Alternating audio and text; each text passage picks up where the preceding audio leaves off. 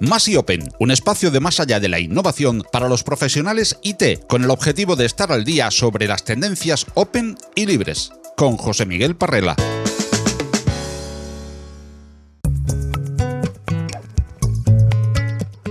Una oficina de software libre, u oficina de programas open source, OSPO por sus siglas en inglés, es el centro de competencias para las operaciones con código abierto de una organización. Típicamente, una OSPO se encarga de la mitigación de riesgos legales, mejorar las prácticas de ingeniería y traducir esas inversiones en open source en beneficios para la organización. Aunque las OSPOs no son un concepto nuevo, ha tomado muchos años coincidir en una definición, en este caso curada por el To Group, que es un grupo de compañías que colaboran recopilando mejores prácticas para OSPOs el material recopilado por el To Group va desde cómo establecer un proceso para revisar el código que se va a liberar, hasta cómo comunicar nuevos releases a la comunidad, cómo medir el impacto de un proyecto open source o cómo automatizar la detección de licencias en el código fuente. Yo confieso que, aunque nunca he trabajado en una, me fascinan las OSPOs, porque abarcan una gran cantidad de disciplinas dentro del dominio específico en el que me muevo, que es el open source. Cuando hay alguna conferencia de software libre suelo buscar las charlas de las OSPOS donde siempre aprendo algún truco nuevo. Pero es cierto que el corpus de conocimiento puede llegar a ser verdaderamente abrumador. Y además, como cualquier organización puede establecer una oficina de este tipo, cada vez hay más experiencias específicas de cada tipo de industria, sean bancos, empresas de tecnología, administraciones públicas o universidades, esto último particularmente en España, donde el concepto es mucho más popular que en América Latina. Así que en esta píldora quería concentrarme en algunos problemas fundacionales, en algunas de las razones por las que las organizaciones suelen establecer estas oficinas. Al fin de cuentas, en las organizaciones ya hay un departamento legal que se encarga de mitigar riesgos, un departamento de finanzas que se encarga de asegurar que las inversiones traigan beneficios y unas prácticas de mejora continua en ingeniería. Y aunque es importante trabajar con todos esos departamentos, cada vez más organizaciones entienden que a largo plazo la gobernanza efectiva de las inversiones open source requiere una adaptación cultural de la organización. Aunque las OSPOs no son la única forma de lograr esto, pues depende de cada industria, de los productos y los actores de la cadena de valor de cada organización, si se invierten las OSPOs de forma adecuada y por suficiente tiempo, suelen ser catalizadores efectivos de estos cambios culturales. Y entonces, ¿qué es tan diferente sobre la gobernanza del open source? ¿Y qué hemos aprendido en todas estas décadas? Aunque hay muchas voces hispanoparlantes con experiencia, hay mucha más literatura en inglés sobre el tema, y recientemente leí dos libros en inglés que considero se complementan para plantear estos aprendizajes de forma elocuente. El primer libro, How Open Source Ate Software o Cómo el Open Source se comió al software, fue escrito por Gordon Huff, quien es un evangelista de tecnología de Red Hat.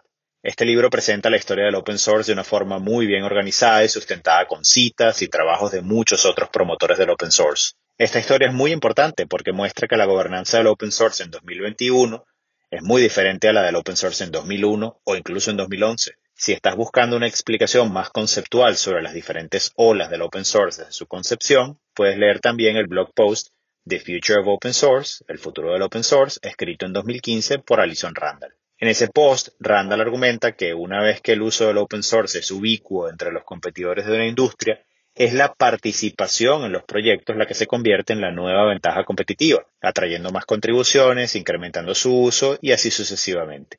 En este ciclo, la gobernanza de los proyectos open source resulta crítica, y aunque Huff presenta algunos conceptos de gobernanza en su libro, en mi opinión, el mejor tratado sobre la dinámica de las comunidades open source en los últimos años es Working in Public o Trabajando en Público de Nadia Ekbal. Y la razón es sencilla. El libro de Ekbal es uno de los primeros que reconoce que los principales problemas de la gobernanza de proyectos de código abierto tienen que ver con la escasez de atención. Mucha gente se ha enfocado en una de las paradojas más interesantes del open source, que es usado por muchos, pero pocos están dispuestos a pagar por su desarrollo. Y aunque el aspecto monetario es importante, uno de los argumentos de Nadia es que no se trata solo de que la gente no tenga dinero para pagar por el open source, o que no sepa cómo darlo, sino que los proyectos no atraen su tiempo y atención. Aunque ninguno de los dos libros es un manual completo sobre todas las tácticas y procedimientos de una OSPO, Nadia nos da las siguientes claves para combatir el problema de la atención en proyectos open source.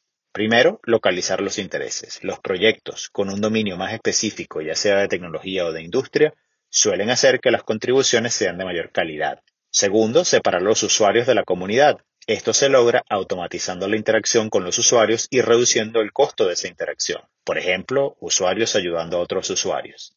Pero también en ocasiones se logra ignorando las solicitudes de los usuarios cuando no van en beneficio del resto de la comunidad. Y por último, hacerse la idea de que tener una tasa uno a uno de mantenedores por usuarios no es posible, pues siempre habrán barreras de entrada, incluyendo la complejidad del código. Working in Public es además una excelente introducción a los aspectos más teóricos de la gestión de bienes comunales y presenta una taxonomía muy útil para los distintos tipos de proyectos open source. Por ejemplo, federaciones, clubes, estadios y juguetes. Esta parte es especialmente útil para cualquier persona en un rol de product management que desee entender los costos y complejidad de distintos modos de open source al tomar decisiones de negocio. Y de hecho, aquí como aparte, quisiera decir que con prácticamente todos los product managers con los que tengo la oportunidad de trabajar, les sugiero la lectura de Working in Public, pues resuelve muchas de las dudas frecuentes sobre cómo funciona el open source en general, sobre todo con una perspectiva moderna, y en particular algunos de los proyectos en los que cierto grupo de corporaciones suele involucrarse, sobre todo en el mundo del cloud. Por último, y en una nota más ligera, quisiera resaltar el aspecto humano de las comunidades open source, y en particular una pregunta que suelo escuchar. ¿Cómo se alcanza el consenso en un proyecto de open source? En las notas de esta píldora les compartiremos algunas lecturas que podrían ser útiles, pero quisiera dejarles un par de estrategias más. La primera es dividir la discusión en grupos de trabajo pequeños. Mientras más grupos, más opciones que hacen más fácil que la gente llegue a un acuerdo. En esos grupos se puede ejercer una diplomacia muy especial, en la que la mayor parte del tiempo se hagan preguntas en vez de imponer posiciones. Además, los grupos que tienden a hacer el trabajo en vez de argumentarlo para siempre, suelen evitar los procesos más pesados como una votación. En segundo lugar, en el mundo open source es importante poder ejercer influencia sin tener autoridad. Y aunque se habla mucho de los méritos técnicos, entre comillas, de los participantes, hoy en día entendemos que la atención, y no solamente el código, es la moneda de curso en las comunidades open source y por lo tanto compartir tiempo, conocimientos y crédito con otros es una de las mejores maneras de ejercer esa influencia.